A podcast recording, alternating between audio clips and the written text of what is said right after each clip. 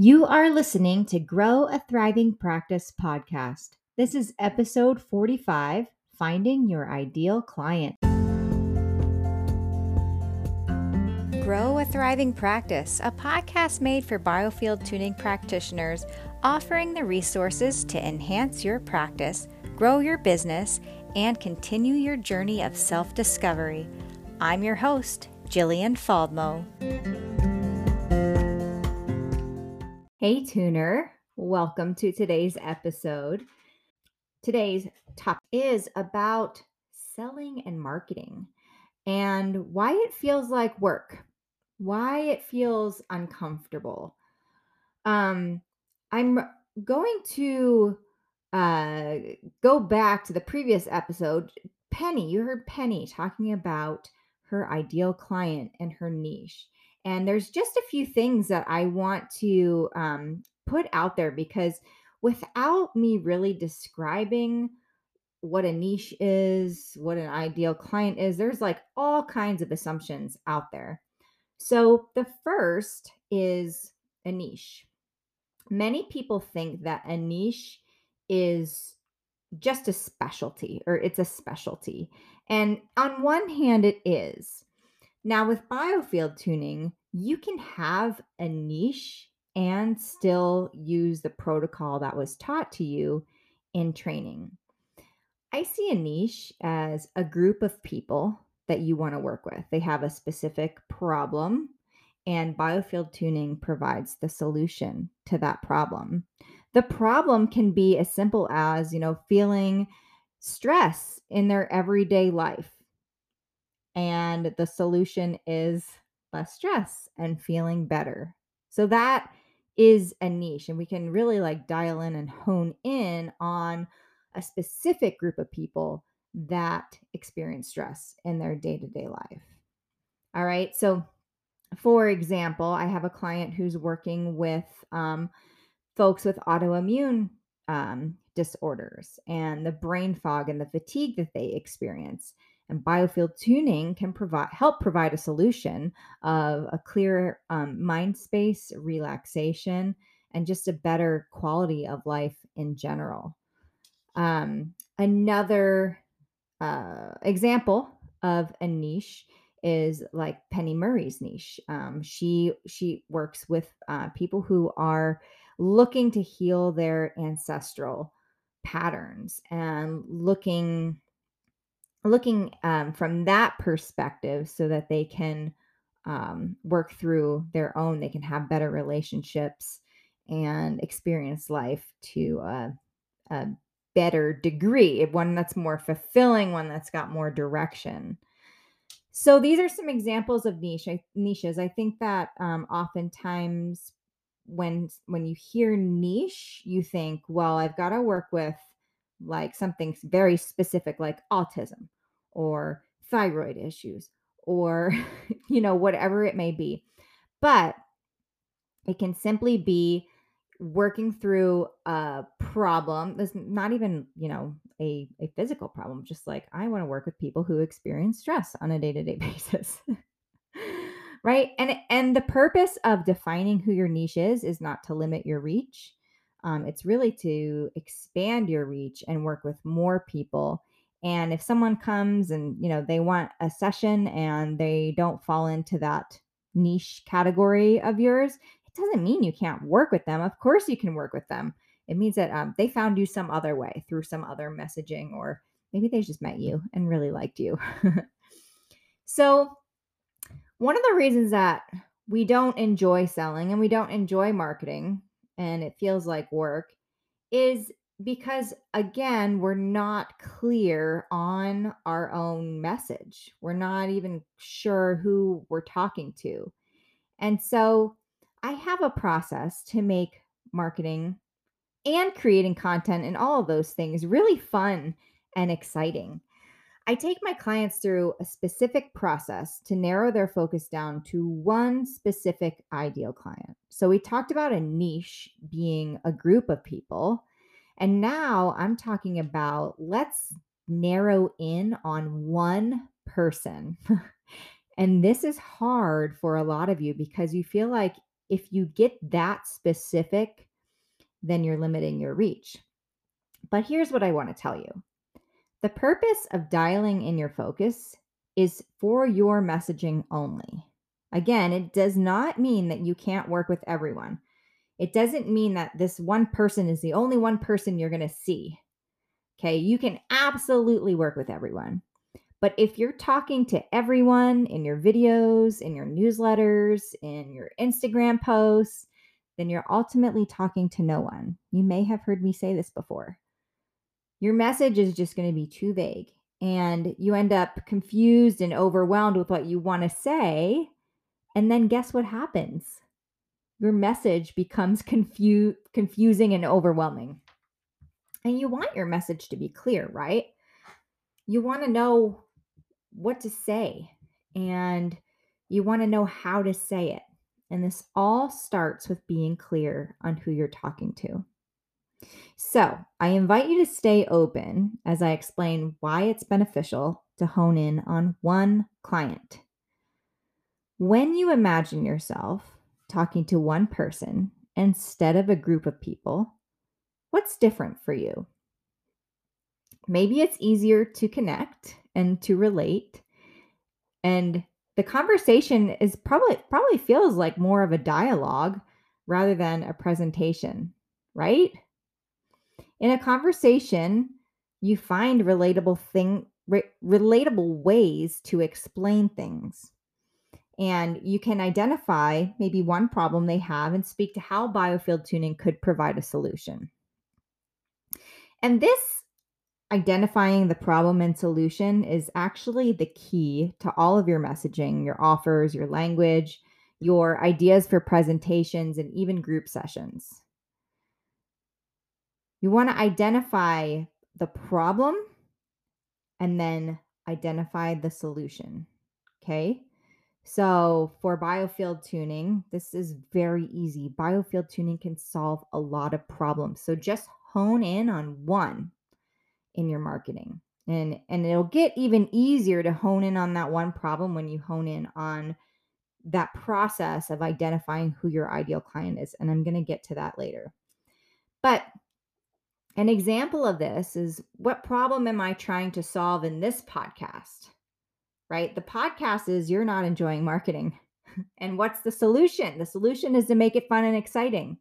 Okay. And how to make it fun and exciting is to go through this process. See what I did there? Identifying your ideal client, singular, not clients, client, choosing that one person to focus on can take you from needing to perform or present to looking forward to connecting and relating. And I took one of my clients through this work just yesterday. So, um, if you're listening to this, you know who you are. And I want to thank you because um, it's the work that we did yesterday is just so fresh in my mind that I want to share it. So, this client, she plans on creating a video for her website and she kept finding reasons not to do it. she needed to find the right lighting, walk the dog, and do all these things. And this is what we do when something feels too hard or un- or challenging or overwhelming or unclear. We just keep coming up with reasons not to we we don't really have a very compelling reason to do the thing that we want to do. So, on top of some other work that we did together during that session, we went through the process of identifying her ideal client avatar, the character that she thought up that would make her so excited to serve each and every day, not just to do sessions, but to talk to through her messaging, through that video. This is the person that she wanted to create hope for. And by initially spending time dialing in every detail of this client's life, their age, gender, marital status, what they do for fun, what day to day struggles they have, how they function in relationships, what they've tried uh, so far that hasn't worked, even down to what their name is, this client figured out how to relate and connect with their ideal client avatar in the video from what to say to how to relay that she understands what their problem is and what to what to say to inspire them into action. And you know what's so cool about this? There are so many people out there that can relate to similar issues and struggles. That when you focus in on this one person, you can reach the masses because your message is so clear. And because it's so clear, it stands out amongst all the other noise out there, all the other posts, all the other videos, the websites that are saying the same old thing. Your message is clear. Your message is direct because you know exactly who you're talking to. Now, the whole reason that my client wanted to create this video was to give others hope. But because she felt unclear about who exactly she was talking to, it felt confusing and overwhelming and ultimately just didn't feel fun. Now she has this ideal client avatar in her mind. She gave her ideal client avatar a name. And she can think of them when she wants to feel inspired to create content, to generate hope, to create marketing materials that inspire. She can sit down in front of that camera and look forward to connecting and speaking to her ideal client and carry that energy with her. Okay, just trust me on this. It works. Like I said, there's often a lot of resistance that goes into doing this work. Um, I call it niche drama. Very common, right? So, you heard Penny Murray in the last episode talk about cadence. You might remember that name, or that name might sound familiar. That is Penny's name for her ideal client avatar. And when she identified cadence, this provided a whole other dimension to her marketing and her focus. And now she's asking herself on a regular basis what would cadence want to hear? What would serve cadence? What can I say today that would inspire cadence to take some action? You know that feeling that you get when you get to, when you know you can help someone, when someone contacts you maybe for a session and you're looking forward to them coming in because you you're like, yeah, you got this. You can help them. The the truth is is that you can help people even before they come to your office. Because when we get really clear with our messaging and direct in what we want to say, we can provide value to them ahead of time. Okay, so you can help anybody. The only thing that's getting in your way is deciding who you want to help. And again, this does not mean that you can't help anyone that comes your way. You absolutely can. This is just one step to helping so many people. And it makes marketing so much easier and so much more delightful once you get through the resistance of dialing in, honing in on that one client. Okay, tuner? So get to it. start thinking of that one person that you want to help. It can be someone you already know, someone you create in your mind. Maybe it's another version of you. That's actually really common is uh, when we start identifying ideal clients, they're like, my clients are like, oh my gosh, this sounds like me. Yeah, of course it does because you understand this person so well. Right. So it's okay if there's a lot of similarities there, or even if it is you, you before you found biofield tuning. Whoever it is, one of the most important traits they have to have is that they're interested in opened, sorry, and open in whatever you have to offer. They also have to be willing to pay you. So, this person that you conjure up in your mind make sure they're coming from circumstances where they're able to pay for your services. Okay, that's going to create even more of that abundant energy. One of the hardest things about this work is picking the age of the person. So many of you want to give me a range. It's just, it's not specific enough. How are you supposed to hone in on one client if you you're giving an age range? Okay. So It's so funny because, you know, I tell my clients before we do this that we're going to get really, really, really specific. And I tell them why, and they reluctantly agree. and then I ask the agent every time they give me a range, and I just chuckle. And we chuckle together. Eventually, after so many specific questions, they get the hang of it, and I start asking them to give me more details. Then we get to the name. And I love this part because we've already done so much thinking and creating and, um, you know, playing around with who this person is and what their problems are, what are their relationships like. And then when we get to the name part, I say, okay, so what is this person's name?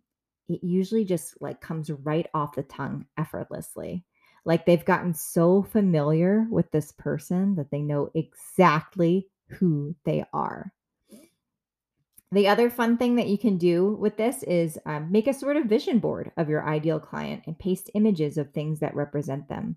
And that way, they're literally always with you when you're working on your business. All right, tuners. So get to it. Start creating your ideal client avatar, this character that, you know, would just light up your heart to serve every day, that you can think of every day and speak to this person in your messaging so that you can be really clear and direct. And if you have any questions, feel free to email me at me at jillianfaldmo.com. And if you like material like this and content like this, I really want you to consider signing up for the waitlist for the one on one coaching program that I offer to grow your thriving practice. Enrollment starts not until March, but join the waitlist now and you'll be the first um, to know when that enrollment begins. Okay, happy tuning. See you later. Bye. Tuner, I hope you enjoyed this episode please consider leaving a review and subscribe so that you catch each episode as it publishes. Happy tuning!